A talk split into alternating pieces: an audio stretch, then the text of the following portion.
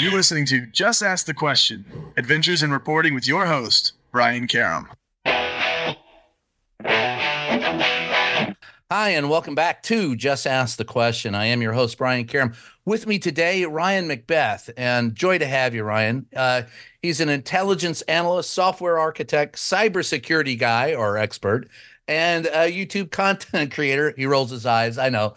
Content creator of military and intelligence topics. And when we come back, uh, we're going to go to a quick break as usual. And when we come back, we're going to be talking a lot about misinformation and disinformation on the internet in the age of connectivity. So stick around. We'll be right back.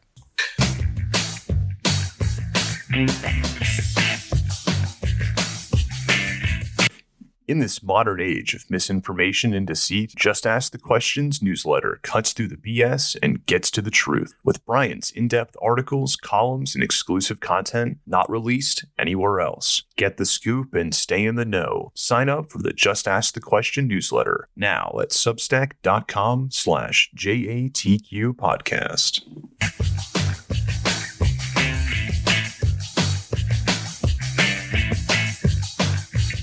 Hi, we are back. It is Just Ask the Question. I am your host, Brian Karem. And with me, as I said before, is uh, Ryan McBeth. Ryan, thanks for joining us today. I really appreciate it. Thank you so much. It's fantastic to be on the show. And uh, I, I, I am fascinated, having seen your videos and uh, and read some of the articles uh, written about and from you.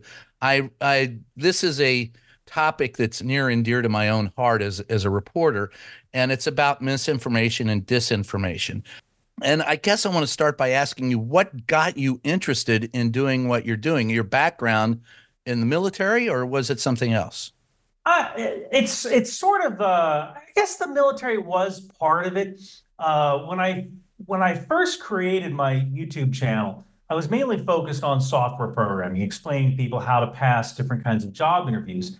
And uh, when the war in Ukraine kicked off, I turned into sort of half content creator about how the military works and what was going on with the war in Ukraine, and half programming. And one of the things that I realized doing this, this content creation was that there was a heck of a lot of misinformation and disinformation out there about these certain topics. And what I realized was that the average person just simply can't comprehend how the military works. And so they are very susceptible to being misled in how the military works. And uh, once I teamed up with a company called Cyabra, which is a company that uh, helps analyze online profiles for inauthentic actors, that's when I got more and more into the subject of who was misleading whom. And what you what's your when you look at it when you've analyzed it, uh, who is misleading whom? What, what what do you believe is going on? Boy, it's all over the map. It's um, it, you see it done with both political parties. You see it done with uh, state actors such as Russia, or uh, even non-state actors such as sophists. You know, these are people who sympathize with Russia either because they're internet edge lords or because they uh, feel an affinity toward Russia. Uh, you see it there. You see it uh, even in in some companies, in some uh, corporate um, arenas, such as uh, the campaign against Bud Light. Yeah. That uh, that that was a that campaign was essentially that the it was fired, it was fueled by inauthentic actors who just wanted to cause chaos. And I think we're coming very close to a reality where we're going to see inauthentic actors engaging in war against other brands in order to lower the uh, public perception of a brand and increase the public perception of another brand. Wow, that's corporate wars. Uh, absolutely, absolutely, and uh, that's actually a big push that I'm making with Cyabra, trying to get out to conferences and tell people if you don't have a strike team that is constantly looking for damage to your brand, then you are going to be behind the eight ball and really surprised when inauthentic actor launches a campaign against your organization. What's what's your background? Where'd you grow up? I, I'm curious as to what got you into all of this. Uh, wow. Uh, so I, I grew up in New Jersey. Uh, and uh, Joyce, you don't have the accent. No, I. Uh, so this actually isn't my real accent. My real accent is more like this. This is actually how I talk. But when I I first when I came down to Washington D.C. I after uh, I left the military in uh, 2014, I came down to D.C. Where'd you serve? Uh, God, everywhere. I was in Iraq. Uh, I was in Egypt. I was in Germany. Um, what all over- branch? uh, Army and Army National Guard. And uh, so I, I went all over the place. I was deployed during Operation Enduring Freedom, and um, you know, it uh, when I when I came to DC, I realized my accent was people thought I was an idiot. You know, I had I had two degrees at the time. I had a degree in computer science and a master's in engineering, and so I actually worked on my accent. And instead of talking like this, I started to talk like this with kind of a flat, kind of Maryland, Mid Atlantic Yeah. and that it people it, it people thought I was smarter. you know, like I I am I know when I go back to New Jersey, you know, I'll go to Philly, I'll go to you know the the the best place in Philadelphia to get a to get a cheesesteak isn't uh, Pat's or Geno's. You go to Tony Luke's, right? Go to Tony Luke's, and don't get a cheesesteak, get a cutlet Yeah. get a cutlet at Tony Luke's. So when I when I go back to New Jersey, it's like I I you know code switch right back into uh, right back into a Jersey boy. But uh, I got into the the software side of things because uh, I wanted to. Uh, I was really into computers in high school. My dad, he was a warehouse worker. He didn't really have the money for for college. So if you can't get money from your father, get it from your uncle. Yeah. Uncle Sam. Yeah, Uncle that's And uh, yeah, I got I got both of my my master or my computer science degree while serving uh, as an infantryman, and then uh, my uh, master's in engineering management uh, while serving as well. And then later, uh, it was actually about about three years ago. I was in a meeting with a guy at this company I worked for. He was talking about cross domain solutions. And if anyone uh, from DIA is listening, I promise I'm not going to talk about cross domain solutions. But I used to work on cross domain solutions, which is a software solution that sends stuff from the low side to the high side, or an area of low trust to an area of high trust. So, like an unclassified area to a secret area. And this one guy, he said something in the meeting that was wrong about cross domain solutions. And, you know, I've always believed that um, if you're going to, uh, yeah, pe- people always remember how you made them feel. So if you're going to correct somebody, don't correct them in the meeting unless someone's about to make actionable, uh, an actionable decision on that bad information. So I waited till after the meeting. And then the guy, uh, after after the meeting, went up to the guy and I said, "Hey, um, you know, I used to write cross domain solutions, and what you said was wrong. Here, here's how this thing actually works." And he said to me, "Well, I'm the guy with the CISSP, which is this security certificate." I said, "Okay, watch this." I went back to college. I got my MSc in cybersecurity, just so the next time he said that, I could uh, I could tell him, "Well, I'm the guy with the master's degree," and so that, I know that's that's that's pretty petty, but uh, well, it, it was an inspiration. it, it was, and Accenture paid for it, which you know I, I loved working for Accenture when I was there. It's a fantastic company, uh, and I I'm glad I was able to give Accenture that extra uh, initiative.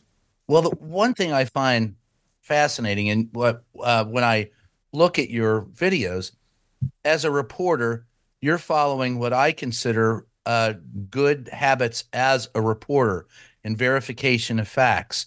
And you know, I tell reporters that work for me, there's a difference between misinformation and disinformation. Disinformation is the willing, uh, the willful spreading of the lies, and misinformation is the passing along passively of the lies that you believe. Uh, one is far more dangerous than the other, but they both are are are problems.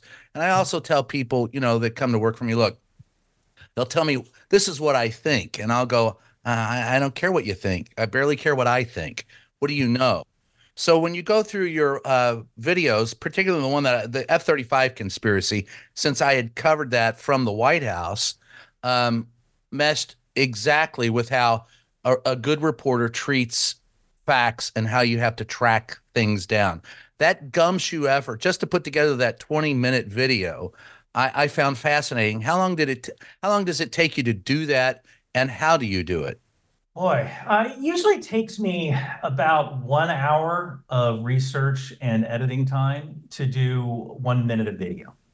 Wow. So yeah, that's about right. Video on the F-35 took about probably about 20 hours worth of work, roughly. Uh, sometimes a little bit easier, and sometimes it's it's just my style.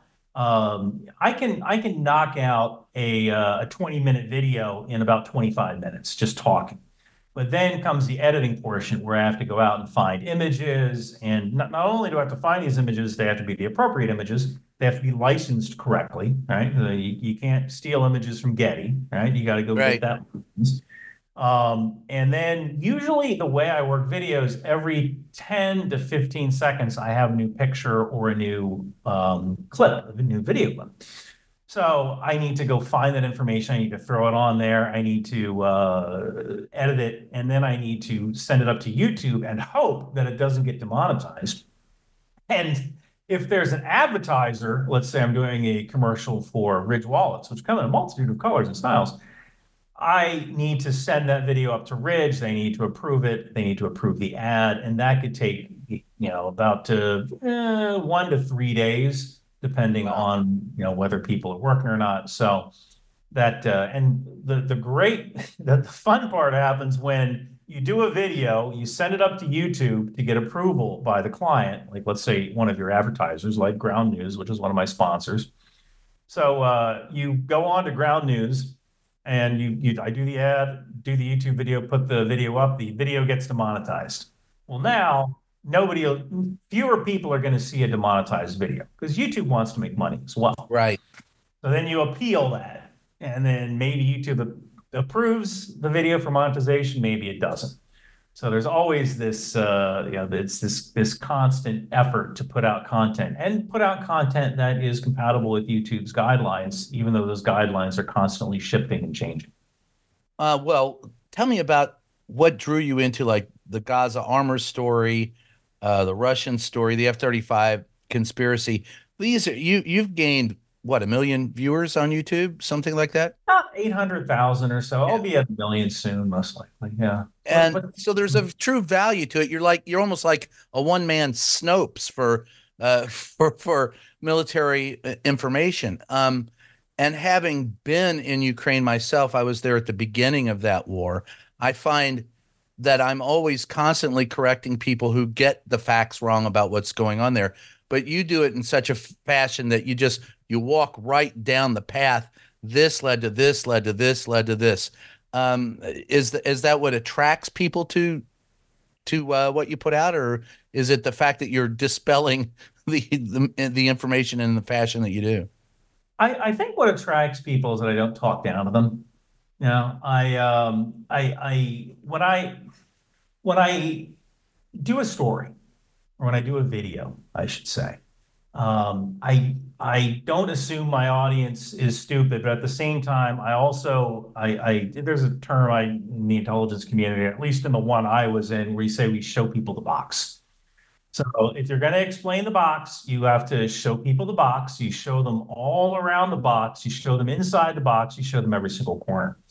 So I'm not saying that you're stupid, but at the same time, I am explaining this box from the ground up so that the at the, the by the time I'm done, there can be no doubt what I'm saying is correct.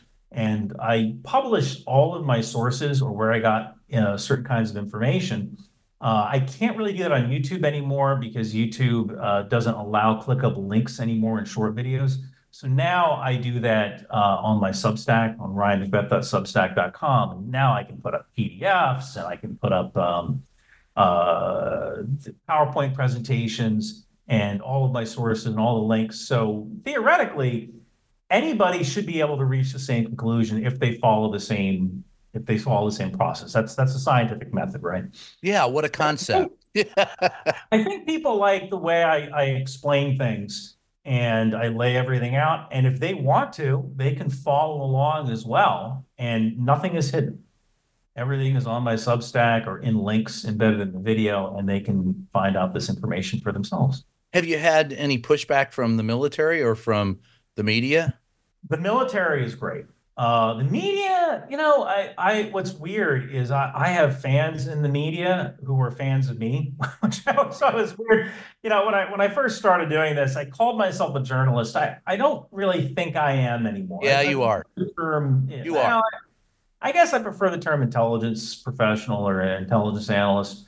Yeah. Um, that you're still a reporter, brother. Journalist I, is an out of work reporter. You're a reporter. You're reporting. Okay. I'm, I'm, a reporter.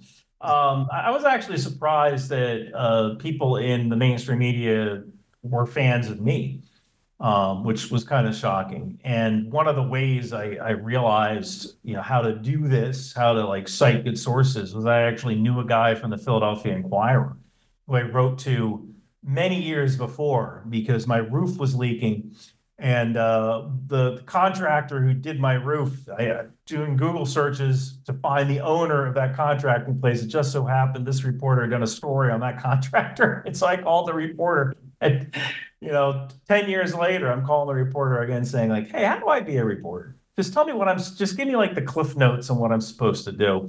Um, I think uh, there was another woman, Emmanuelle Saliba. She uh, works. Oh, wait a minute. Who is the who is the person from the Inky? If I can ask. Honestly, I can't remember. Di, uh, uh, Di Palmo or Di Francesco. I can't remember. It was from the Philadelphia Inquirer. I, yeah. I Google search his name if you give me a second. We're in the middle of a podcast here, but uh, um, no, last year. I just wondered around, if it was my buddy George Anastasia, great reporter from the Philadelphia Inquirer.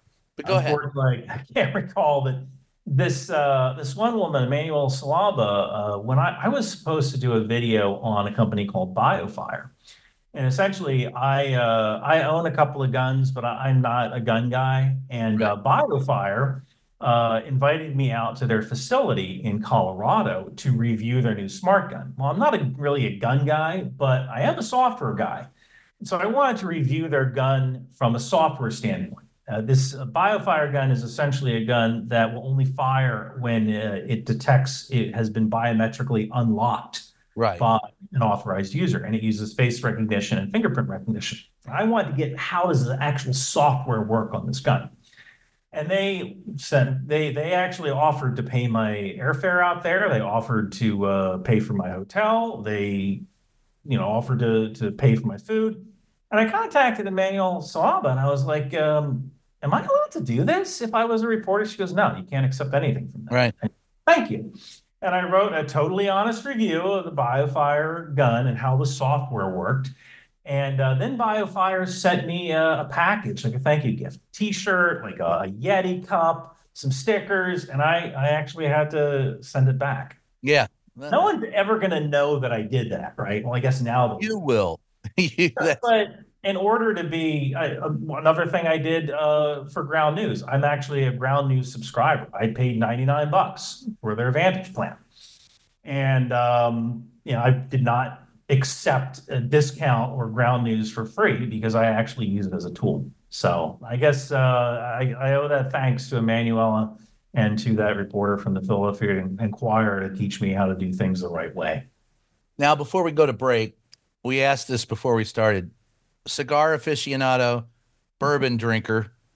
Am I correct on both?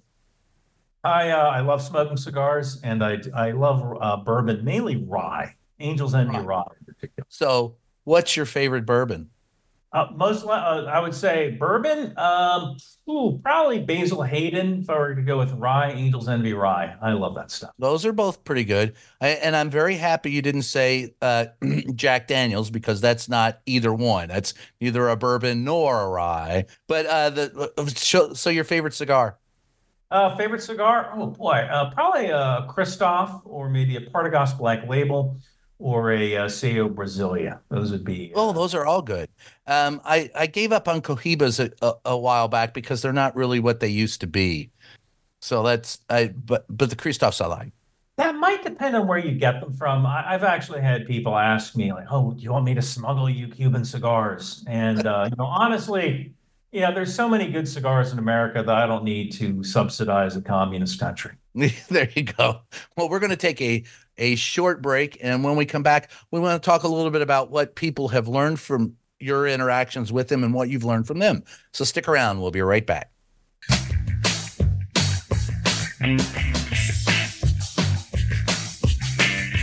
Hey, Just Ask the Question podcast listeners. If you've got a second, head on over to Twitter and follow our official page, JATQ Podcast. That's JATQ Podcast. In this modern age of misinformation and deceit, Just Ask the Questions newsletter cuts through the BS and gets to the truth with Brian's in depth articles, columns, and exclusive content not found anywhere else. Get the scoop and stay in the know. Sign up for the Just Ask the Question newsletter now at substack.com slash JATQ podcast.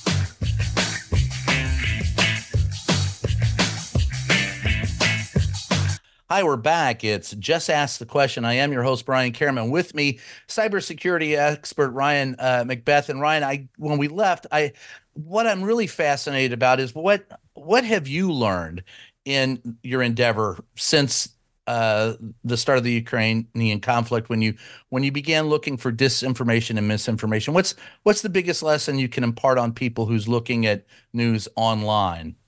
Probably the the biggest lesson that I've learned is that America has essentially lost their baseline knowledge of how the military works. And I think that uh, World War II and to a lesser extent Vietnam contributed to uh, a general portion, a significant portion of the population who had served in the military. So it's a lot, it's a lot harder. It's a lot more difficult to fool someone when they have that base level of institutional knowledge. Like, uh, how many goals does a soccer field have? Right. How, how many? Uh, two. Yeah. Two, right? right? All right. And that's probably because you, you might have kids who played soccer, you played soccer, you walked it. soccer field, you coach soccer. So if I were to come to you and I were to say, no, a soccer field actually has two goals, you would believe me, right? It would right. take a significant amount of me convincing for you to believe that a soccer field has four goals instead of two. Now, it used to be that the military was a, a, uh, an acceptable place for a young man, in some circumstances, a young woman to go to as an alternative to high school. Nowadays, we're not seeing that. We're seeing less than one half, 1% of people join the military. Mm-hmm. And that has contributed to this general baseline of ignorance when it comes to how the military works. So it's very easy to show a picture and say, look, white phosphorus is being used in Israel. And yes, white phosphorus is being used in Israel, but that picture isn't white phosphorus. Well, I know that, but the average person might not know that. And That's how is it being used as well? Can you say that again, please? And and how it's being used? It's not just it, it's a blanket statement to say white phosphorus was used, but how was it used? That's that's correct, and that's actually something I call LIP, which is legal in, implication persuasion. Um, it, it's a way of uh, trying to convince somebody that you are correct by re- repeatedly um, uh, performing legalese or saying, "Look, Israel's using white phosphorus." Okay, so yeah, yeah, like it's it's a legal weapon of war. Yeah. I actually I pushed back against uh, some people when they said Russia is using vacuum bombs. Well, they're not vacuum bombs; they're thermobaric bombs.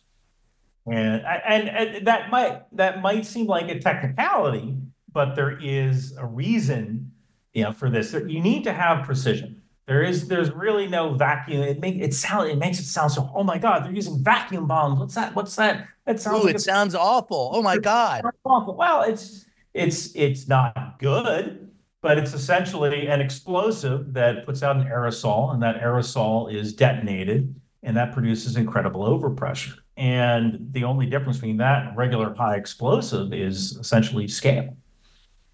So the other term you use that I like is a dip. You want to explain that one? Deceptive imagery persuasion. So, uh, deceptive Im- imagery persuasion is a way of putting mis- uh, misinformation or disinformation onto a picture to lead people into a different conclusion. Uh, one of the uh, one one example I like to give is of uh, Betty White, and it's kind of tough to to explain this in in a in a show that only has audio. But there's this famous uh, Facebook post of a woman who said, "This was Betty White. This is Betty White today, and this is Betty White when she was 19." And it shows pictures of this gorgeous blonde woman who's like taking the model pictures in a kitchen and that's she looks great, but that's not Betty White. Right. But everyone wants to believe it's Betty White. right? Like that's that's so that that's one example of deceptive imagery persuasion. Or you can show a picture of President Trump and then some outlandish quote, or a president a picture of President Biden and some quote taken out of context. Yes. And if if you want to believe in something badly, how easy is it to share that thing? And that just compounds the misinformation. One um, one example of misinformation that I encountered was uh, book burning. This was a couple of months ago there were these two uh, senators from, I want to say it was Missouri. I'm trying to re- remember the story here. But essentially, um, they were uh, shooting flamethrowers at a winery. It was an auction for the uh, Republican Party in um, in this particular state. There were two state senators, and they were demoing these flamethrowers. Now, they, they weren't really flamethrowers; they were actually brush burners. Yeah. And they were brush burners that could shoot somewhat of the distance because if you're on a farm, you have a big pile of brush, you might need to shoot that thing. And this particular company, I guess just because they can, they put uh, mounts like rail mounts for it. So if you wanted, you could mount a, a brush burner underneath your AR-15. It was something that you could do, right? Yeah. It's probably something you'll use once in front of your friends, and then you, it's you know, this thing's heavy, and you take it off. You never use it again. But what some people on the left did was they said Republicans at a literal book burning. And so I went and I researched the whole story. I found out well these guys were actually at a winery. At this winery, there was there was uh, an auction of these flamethrowers help fund the party. And these two senators, they were using the flamethrowers on boxes. Like I guess at the winery, there's some old boxes. They have to demo it on something that'll burn, right? So they put the boxes out. But how do you fight that? Uh, it, it, didn't help that one of the senators actually said, "Well, we weren't burning books, but I will burn books of the woke agenda." Like, oh, all right. Well, yeah, that, that doesn't can't defend that. That's well, I'll give you one. I saw a picture, and I got, I think it was on Facebook, and it was a bunch of kids standing around uh, a, a pile of of it looked like books that were burning, mm-hmm. and they said, uh, "Here's kids in Mississippi burning the books." I recognized the picture it was from a Todd Rundgren album in the 70s, which was about burning Beatle albums in the 60s in the South after John Lennon had said, and and and talk about misinformation. It was a, a quote: "We're more popular than Jesus Christ," and it was actually taken out of context. Lennon said, uh, "It's frightening to me to see that it, you know, in today's world, we're more we're more popular than Jesus Christ," and they just took the last into the quote and the, so this was a, a photo that originated in like 64 or 65, but there were people passing around and had photoshopped it to look like the kids were burning books. And it's only because I recognized the one kid with a smile holding up what essentially was it, it, it, originally was a Beatle album, but they had replaced it with like Catcher in the Rye or or something. And I go, well, I know that's BS because I, I I've seen this picture before. But uh, that I took not a lot of research, just the life experience to understand. But I find that happens a lot. People fall for that misinformation because they like the picture or they like the message that it, and it may, in fact, the message may be sound, but the evidence to prove it is not. That, that's correct. And it, it, what you've just shown is how did you recognize this through institutional knowledge? Yeah. We've lost so much institutional knowledge about the military that it is very easy to deceive people as to how the military actually works. What do you think is the most uh, uh, the biggest misconception people have about the military right now? Oh boy, that's a, that's actually a really good question. What is the biggest misconception people have about the military right now? I guess probably the, the biggest misconception is that um, that everybody is uh, well, I would say that everybody is conservative. That's one big misconception because I, I serve with people of all political stripes. So that that's that's one misconception. It's probably pretty darn big. And I guess uh, the second one is that the military is a dead end, or it's for people who are losers. And the military can be a stepping stone to greater things in life, like like me. Yeah. Um, and that's that's those are probably the two biggest misconceptions that I've seen. In fact, I I remember when uh, when I was in uh, when I was in Iraq. I was in Iraq in uh, 2008, during the presidential election. And when uh, President Obama, when it was announced that President Obama won a victory, all essentially all the African Americans in my unit, they were like crying. they were, you know, they like, we did it, we did it, guys, we did it. Um, and that and that that is not what you would necessarily what what a stereotype, right? The average stereotype people think when they think of a soldier, eh, they wouldn't necessarily think of people crying because they got their their president elected. Well, there was one that happened recently at the Army Navy game where they had people chanting Biden sucks, I think it was. And I, I wasn't at the game, but I, I knew one of the reporters that was there, one of the sports reporters, and I called him and I said, So were they were they actually chanting that? And he goes, No. And it was superimposed over video to make it sound like they were I, I have covered the military since I, I, I the first Gulf War mm-hmm. and have been in, you know, in situations with I, I with soldiers, and I've never seen them disrespect any American president. It no, just doesn't do happen. You don't do that. In fact, even when I when I was a platoon sergeant, you know, um, one big thing for me was undue influence. I was I was a platoon sergeant. I was a first sergeant for a while, and um, you don't you don't display undue influence over a soldier. So I would never talk politics uh, unless it was with a person of a similar rank or maybe my lieutenant or something like that. Um, you don't, you, you never want to unduly influence a soldier or make them feel that the command climate is against their personal beliefs. So there are some things you don't talk about. I would have a hard time believing any cadets or midshipmen would ever say something like that. Oh, um, I yeah.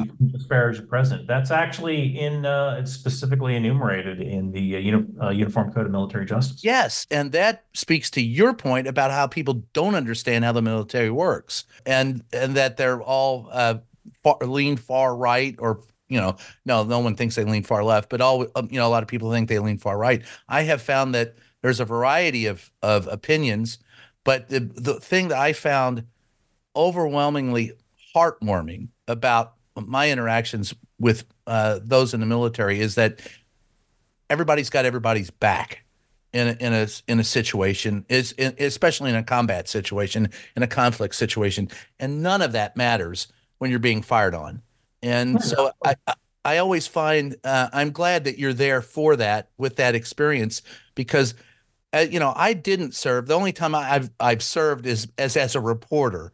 And it's always and I've been in conflict zones, but I've never had a problem with one member of our military ever saying anything disparaging about anyone in in command you know publicly privately you may have your own opinions but you don't make it public and so i i i, thank you for that the other th- the other question on that is where do you think um, I, I noticed that your source of disinformation, some of them are state actors. What is it that we need to worry about if you're the casual um, uh, viewer on the internet or the casual uh, peruser of, of news on the internet? What do you recommend people do to stay aware of, of, of disinformation and misinformation?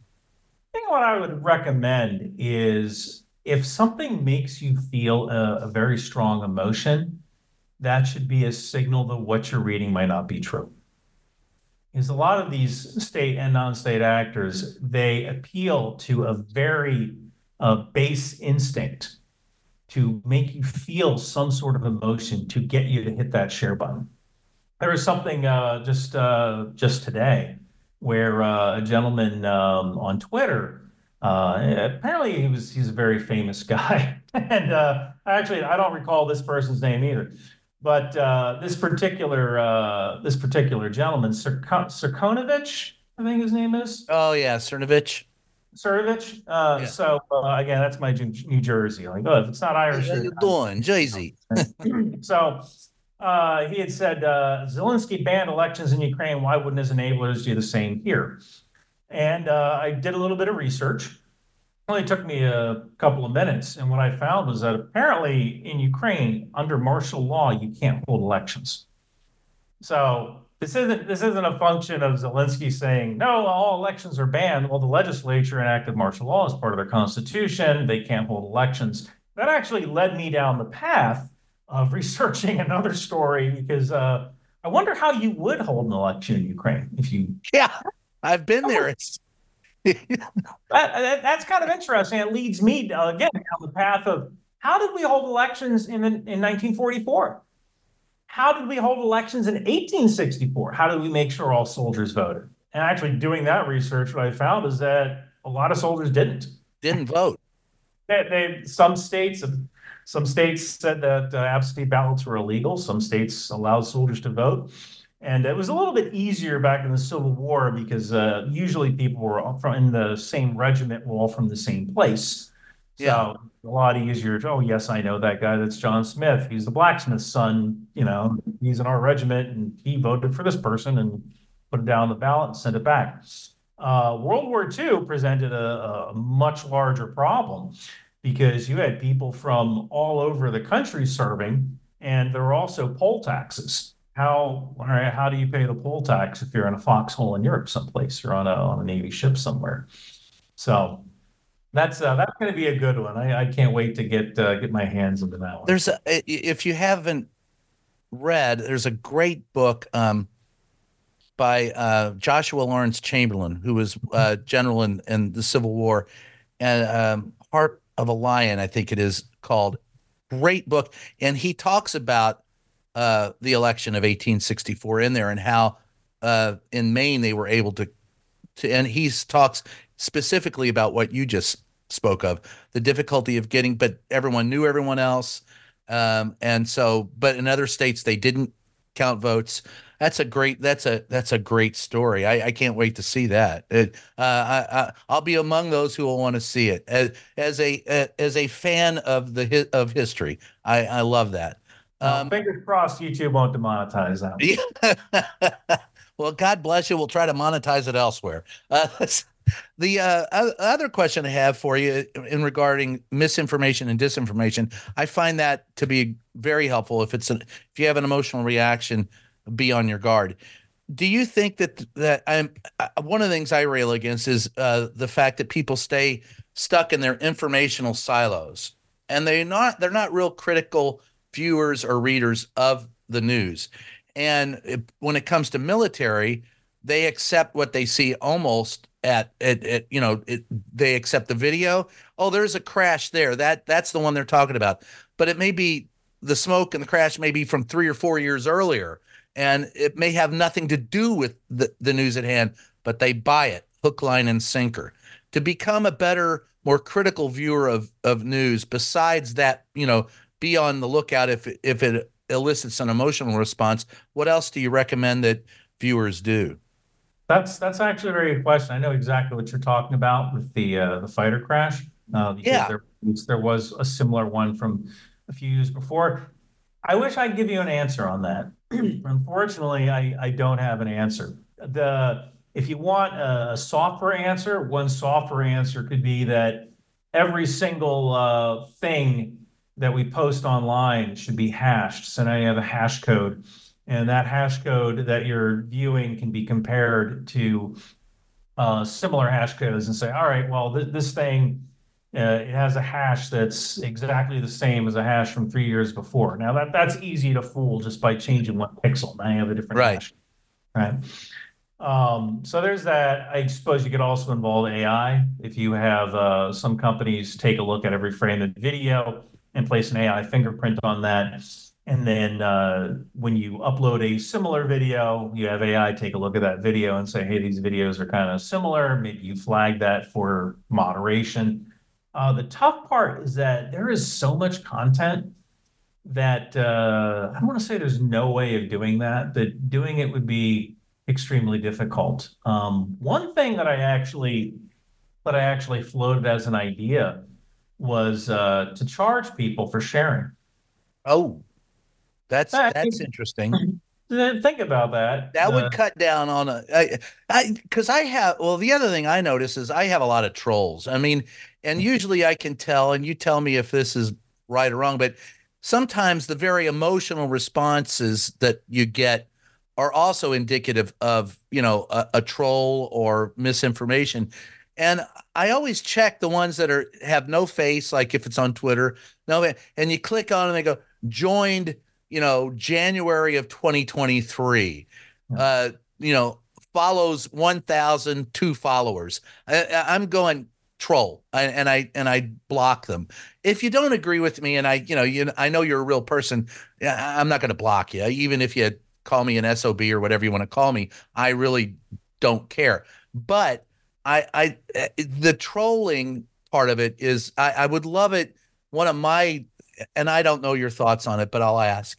In doing in in charging people to share, I would also like to see people be forced to post in their real name rather than a handle. And I know some people don't like it because they like the you know the anonymity, but I post as me, and yeah. and I I find that that would cut down on a lot of. But it, there's I know there's a there's a, a downside to it as well. Your thoughts? Yeah, I mean, I think there's more of a downside than an upside, mainly because you might have someone who uh, identifies as queer and they want to explore different venues uh, where they can they can see like um, you know why do I feel different and hey you know ask questions and so on. So uh, I, I I I take your I, I take that point. I understand. Yeah, I, I, could see I can see that turning into uh, instead of instead of solving we might be solving one problem, but we're also creating another problem. Yeah, well, I don't think there's any real quick solution to it, but and, you tell me. Unless unless um, so for trolling, like you're never going to be able to control what people say. Now you can you can have moderation one, one option would be to uh, to selectively eliminate certain kinds of negative moderation. I, I actually I get accused of moderating my YouTube channel all the time, and it's actually not me; it's YouTube. YouTube detects an authentic actor, or they they attack the, what you might call dirty words or keywords uh, that are identified as not contributing to the conversation. They just they'll they'll shadow ban that person. They'll just effectively shunt that person's comment into into a box that's locked. I can go look at them, but I never do. I, I rarely ever read the comments. Oh, I, I gave up reading comments a long time ago, unless unless I'm brought up th- that they're threats, and then that's. So one of the things that I that I do is I do read comments that have questions. That's actually a filter you can have on YouTube ah. because ah. oftentimes a person asking a question could lead to another video. It's a very genuine like, hey. Uh, if if the tank does this, why can't we have a tank do this? Oh, wow, good question. Good. For a video. So I often read the questions, uh, just because it it often creates a, a new video that enlightens people even more. Yeah, I, am sorry. Let me moderate what I said, and I'll, I'll, but I, but I'll actually read them. I don't react to them, or if I do react to them, it's usually thank you for reading or thank you for viewing, even if it's an insult. But I try to I try to put those aside. But questions, legitimate questions. Brian, how do you know this was said uh, you know, on the uh, north lawn of the White House. Or Brian, how do you know this was said in Congress? And usually I, I try to report on what I've seen with my own two eyes. Well, I was there and here's the video. Well, you, um, you went to jail, didn't you, for like protecting a, a yeah, for, yeah, yeah, four times.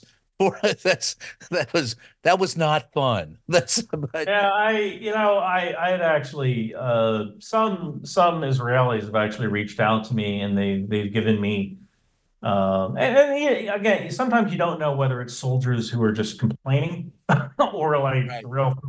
But I've had some soldiers say we don't have good body armor or there aren't enough rifles to go around. You know, and I'm like, all right, do I talk about this? Or do I? It's very you don't know who you're talking to on the internet. Yeah, right? that's exactly right, and you don't know what their motives could, are. Could this be a plant who's trying to to get me to say Israeli soldiers don't have all the rifles they need, or is this uh, someone who is upset that over 140 percent of uh, soldiers, you know, the Israeli army was expecting a certain number of people to show up for duty, and apparently 140% of people showed up. Wow. And there just wasn't enough equipment for everybody, so they just send people home. And you know, plus it, it at a certain point, like you can't you can't uh, Israel has a, a knowledge-based economy. Well, it's great you have all these people volunteering. Like, you know, that's great. I'm glad you're volunteering. Please go home and work at your software company and make money for the state of Israel. That's that's the best you can do right now. So you could have some guy who is upset that he doesn't get to fight, right? I'm going to write Ryan McBeth. I'm going to tell him they didn't have enough rifles. Right. So yeah, you have to be, you know, like, you know, it's like, you got to wait. Well, software. I've never had a confidential source give me information that didn't have an axe to grind. The, the, the test is, is the information solid and is it real? Uh, and that's the, that's where I have to do my job and not take what they say at face value. With yeah. that said, before we go to a, a next break, I'd like you to tell me what do you think are the two biggest pieces of misinformation in the Ukrainian conflict and in the Middle Eastern conflict right now? Oh, boy, the two biggest pieces of misinformation, both the Ukrainian conflict and the Middle Eastern conflict. Um, probably the biggest piece of misinformation is that Ukraine is destined to lose. They might certainly not win in the sense of a surrender ceremony on the battleship Missouri. Right. But winning for Ukraine might look like Ukraine keeping the territory they have now and having UN observers or UN peacekeeping force in Crimea and the Donbass. That might be what winning looks like. Losing looks horrible. Yeah. That, that looks like Ukraine gets essentially absorbed back into Russia. Um, and the biggest piece of misinformation in Israel, boy, that's uh, that there is just so much. I would like to say yeah. uh, how everything is white phosphorus. That might be a good uh, a good source of uh, of misinformation, but probably the biggest piece of misinformation, uh, the, at least the one single piece, was the uh, the hospital bombing on the Ahli Arab hospital, where Israel didn't get the benefit of the doubt that it didn't right. intentionally bomb that hospital. And so I, I would probably say the biggest piece of misinformation is that Israel is bombing indiscriminately when uh, in actuality they use very expensive weapons called JDAMs, which cost between 2,100 and $21,000 and $36,000 a pop. And that's just not something you drop on a building for the lulls. Right. That's, yeah. Amen. Uh, in Ukraine, I'm going to, I don't know the Middle East because uh, I'm not going to speak to that because I haven't been there. But I was in Ukraine. And I can tell you from being there, there's no bloody way that Russia could take over that entire country without killing everyone in it because they are so determined to hold on to their. I mean, I remember walking into a farm and this guy said, uh, You're from the United States. And I said, Yeah. And he goes, I hear you have a lot of guns there. And I, I go, Well, yeah. And he goes, Bring them here. We'll kill Russian bear. And I mean, they're not. I kind of knew Ukraine was uh, was not going to bow out of the fight when I saw them making Molotov cocktails. yeah, and I, I, can tell you this: I did a video about this. A Molotov cocktail isn't going to do a darn thing to a modern tank. It might frighten the people inside, uh, and of course, then people, well, what if, if you throw it in the engine compartment? Like, if you want to get that close to a tank, you are so scared at that moment. You're not you're not pitching a Molotov cocktail into a into a into something the size of a shoebox, two shoeboxes. Right? Yeah. So, uh, but the fact that these people, and it could work if you throw a Molotov cocktail into an open hatch, you get lucky, or there's people riding on the vehicle. Kill everybody inside, but yeah, yeah, but for the most part, a Molotov cocktail is not going to be an effective weapon against a tank. But they don't care. No, they're gonna, and if the, the Molotov cocktails run out, they'll bite them and they'll yeah. scratch.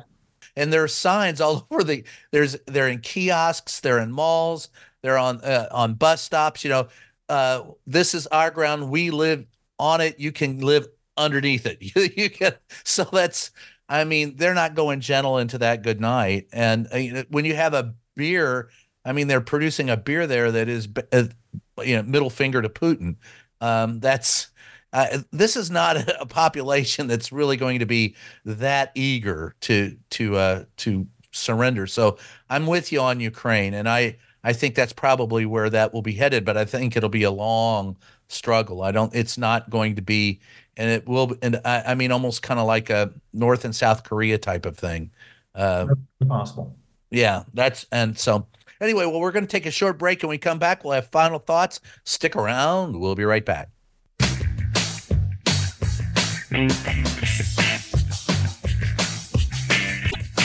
Hey, you. Yeah, you. We're talking to you, and we need your help.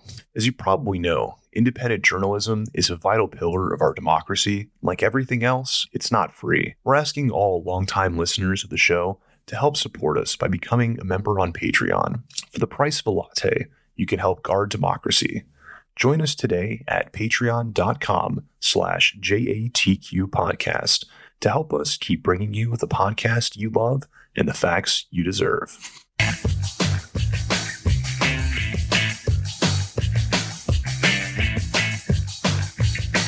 Hi, we are back. It is Just Ask the Question. I am your host, Brian Karem, with me talking about national security issues and, uh, well, more more or less misinformation and disinformation. Ryan McBeth, who uh, I Ryan, like I said, I've I have read and seen a lot of your stuff, and I Mazel Tov and hats off to you. It's it's really well done. Um, my question, as, as we conclude this time, is what do you think are the things that people you had mentioned beware of emotion and correct me if I'm wrong here. Don't share stuff that you aren't aware of the source of. Does that make sense to you? Yes, that, that those are some pretty good rules right there. If you're not share, sure of the source, uh, I certainly wouldn't share something. Yes. And going forward, what would you like to see happen to cut down on misinformation and disinformation on the internet, particularly about the uh, the military? That's that's a good question. You know, I um, I'm actually working on a story right now. I, I just finished this thing, and uh, this particular story was about how the New York Times got the Ali Arabia Hospital story wrong.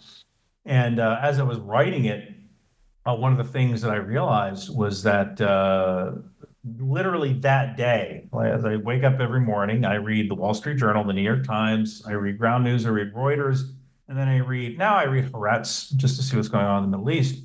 I read Arab news as well. And uh, there was a story about uh, these soldiers in uh, Hawaii going through jungle training. And one of the reporters who did that story misidentified a weapon system. He called an M4 rifle a machine gun. And uh, like I, I, it put the perfect cherry on the cake of the story because I, I realized something while, while doing some research that uh, the New York Times has the percentage of veterans who work for the New York Times is 0.033%. That is, you have a better chance of getting a straight in poker than you do of encountering a reporter in the New York Times who has served in the military. Now, that doesn't necessarily mean you can't write good military stories but it certainly helps to have this baseline of knowledge. So I think that the process starts with mainstream media organizations making an effort to hire more veterans. That that's where the process starts. Particularly if they're going to cover the military. And it, that's only getting more important. They they got about three years until they have to cover a conflict with China, so they better start hiring. And do you believe that? Yes. Yeah. yeah. Why? Um, I, don't know if I can go. I still have my clearance. I don't know if I can go into that too much, but it. it uh, I believe that because uh, China's entering a population bomb. That's number one. Uh, it's going to take another three years or so for China to uh, build the uh, ships that it needs to actually perform that kind of crossing. And they also need to practice uh, exercises at brigade level and higher. Uh, just recently, I believe it was about five years ago, they did their first brigade level airborne operation ever. And that's something that the 82nd Airborne does about uh, twice a week. Maybe not a brigade level, but the 82nd Airborne is jumping twice a week. So, and, and you believe it'll be around? I mean, today it was dropped the the news dropped that when meeting with Xi and and China, Biden was told they're going to take Taiwan. You know, they're going to absorb Taiwan or they will be unified, I think was the term. You think that's where it'll be in Taiwan? Oh, it'll definitely. In uh, so there's two options, really. There's next year around the election, what we'll see is an air attack where uh, China will fire rockets against Taiwan because the the U.S. isn't going to go to war with China over that, and they'll they'll mainly be targeting Taiwan's chip fabs because that's a way that's the way Taiwan makes money. At, at um, is is the world gonna pull away from from China because they launched a couple of rockets and increased the price of chips? Probably not, because China still makes a lot of stuff. So that's option one. The second option, and and literally that first option with the rockets, they they they send they send the fist and then they unclench their fist and they say, look, we can do this the hard way, we can do this the easy way. Let's do it the easy way, reabsorb ourselves into the country. So that's option one. Next year, around this time, right before the elections. And the second option is about uh, three years from now, uh, 2027 ish. Uh, and that's it's going to take China that long to gather the forces they need to actually perform uh, either an invasion or a soft invasion. So they may have to take some islands first. If you take some islands first, see how the U.S. responds, see how the world responds. Well, let's take another island, and uh, then then it becomes like, all right, do we do we let this happen? Right, like right. That's, that's the big question. Like, we can let this happen and still get our cheap stuff or do we fight this and risk ruining Taiwan in the process? I hope it doesn't happen. I, I really do. But the, the word on the street is uh, 2027 ish. My concern is that all of this, Ukraine, Middle East, uh, even parts of Africa, uh, and China, is all we're fighting a proxy World War III, and that it becomes hot. That's my when I look at the world, it doesn't seem like it's becoming any safer and I have grandchildren now and that concerns me uh, of the future. You? It it is it seems like it is getting worse. We're seeing some rumblings from Venezuela. Uh, yeah.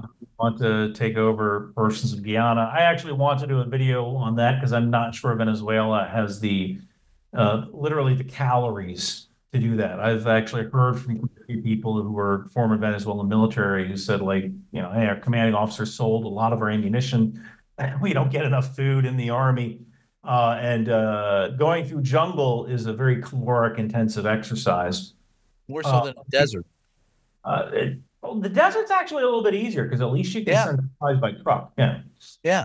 Um, and uh, Ethiopia is another thing. There's some Ethiopia is a landlocked country of uh, oh, 26 or so million people. I'm doing this from memory, and uh, they send all their goods out through Djibouti. Well, you have Eritrea right there, broke off from Ethiopia, right? Right. Well, there's a port that's just sitting in, er- in Eritrea. The UAE helped the UAE helped build it. We have this beautiful port that's really not getting a lot of exports. So I'm sure Ethiopia is looking at Eritrea right now, going, you know what? We could launch an operation. We could just take this strip, grab this port, and now we have a way to get our goods to the sea. And, There's, I, Iran. uh, Iran.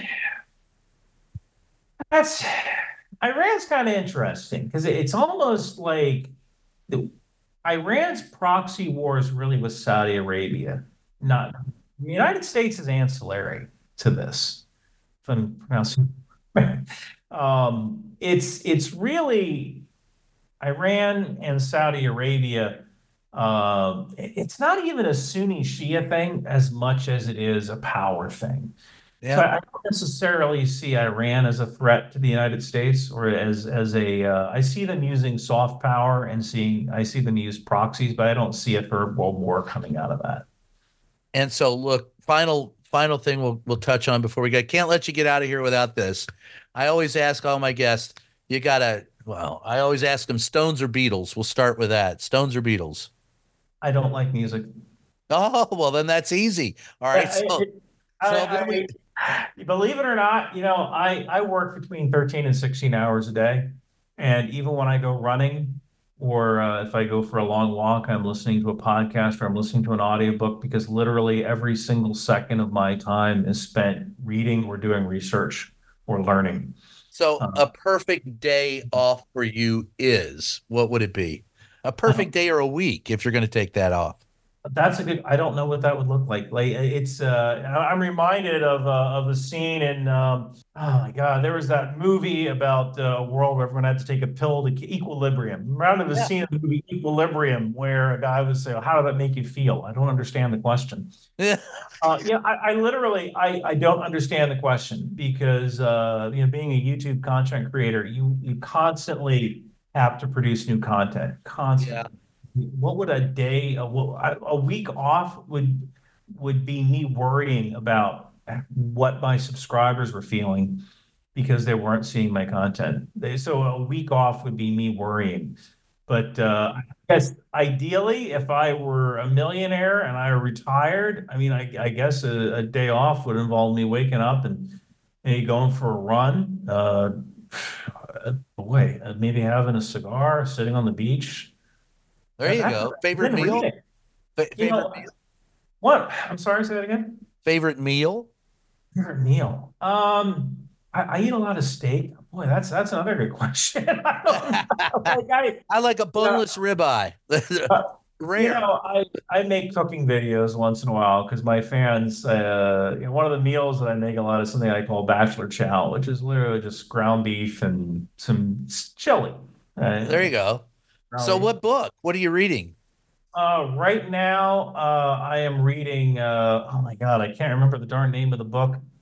Active Measures, which is a which is a book about uh, disinformation. Wow. I'm uh, I'm reading that book, and uh, I just finished a book on the Second War. Well, yeah, yeah. I'm just listening to this right now. I just finished a book on um, the uh, the Second War between uh, Armenia and Azerbaijan. Wow. Uh, and so, favorite movie? Favorite movie? Um, well, Die Hard, of course. I mean, um, it probably would be. The coast, she said, "We'll have some fun." Yeah, uh, I guess uh, it probably would be Die Hard. Um, yeah, and what guy doesn't like Die Hard? Right. It's a it's the ultimate Christmas movie. Let's. I mean, I, I, do agree. It is a Christmas movie. um, you're actually, you know, what's funny is people ask me like, uh, you know, if if I would play a video game with them, oh, can you get on my Halo team or can you get oh. on video? What's a video game? I, I, I, I do have an Xbox, but that's because World of Tanks. Uh, I was going to do a commercial for World of Tanks, and that fell through and so you still have the Xbox. I'm gonna do with it. Fallout. Anyway, listen, listen. I, I really appreciate you being here. Uh, what would you like to plug before we take off? Well, if you'd like to support the channel, you can always join my Substack, ryanmcbeth.substack.com. You can go to my YouTube channel, Ryan McBeth Programming, where you'll see all my videos that haven't been demonetized. And uh, you know, occasionally I do sell merchandise on Bunker Branding. You can get one of my Live Laugh Launch T-shirts uh, which feature the Patriot missile or the HIMARS. There you go. Uh, well, I'm a fan of the Patriot missiles because, like I said, I, I covered the first Gulf War and they protected my my fat flaccid behind. So I'm, I'm very happy about those. Uh, the name of this show is called Just Ask the Question. I am your host, Brian Karem. You can always catch me at salon.com uh, twice a week, or television or radio appearances. And of course, uh, the name of the book is called Free the Press, now in its third printing. So I'd like to thank everybody for joining us. And Ryan, thank you very much. We'd love to have you back, particularly when we talk about uh, more uh, military stuff, which we do on occasion. So thanks for joining us. We'll catch you all next time.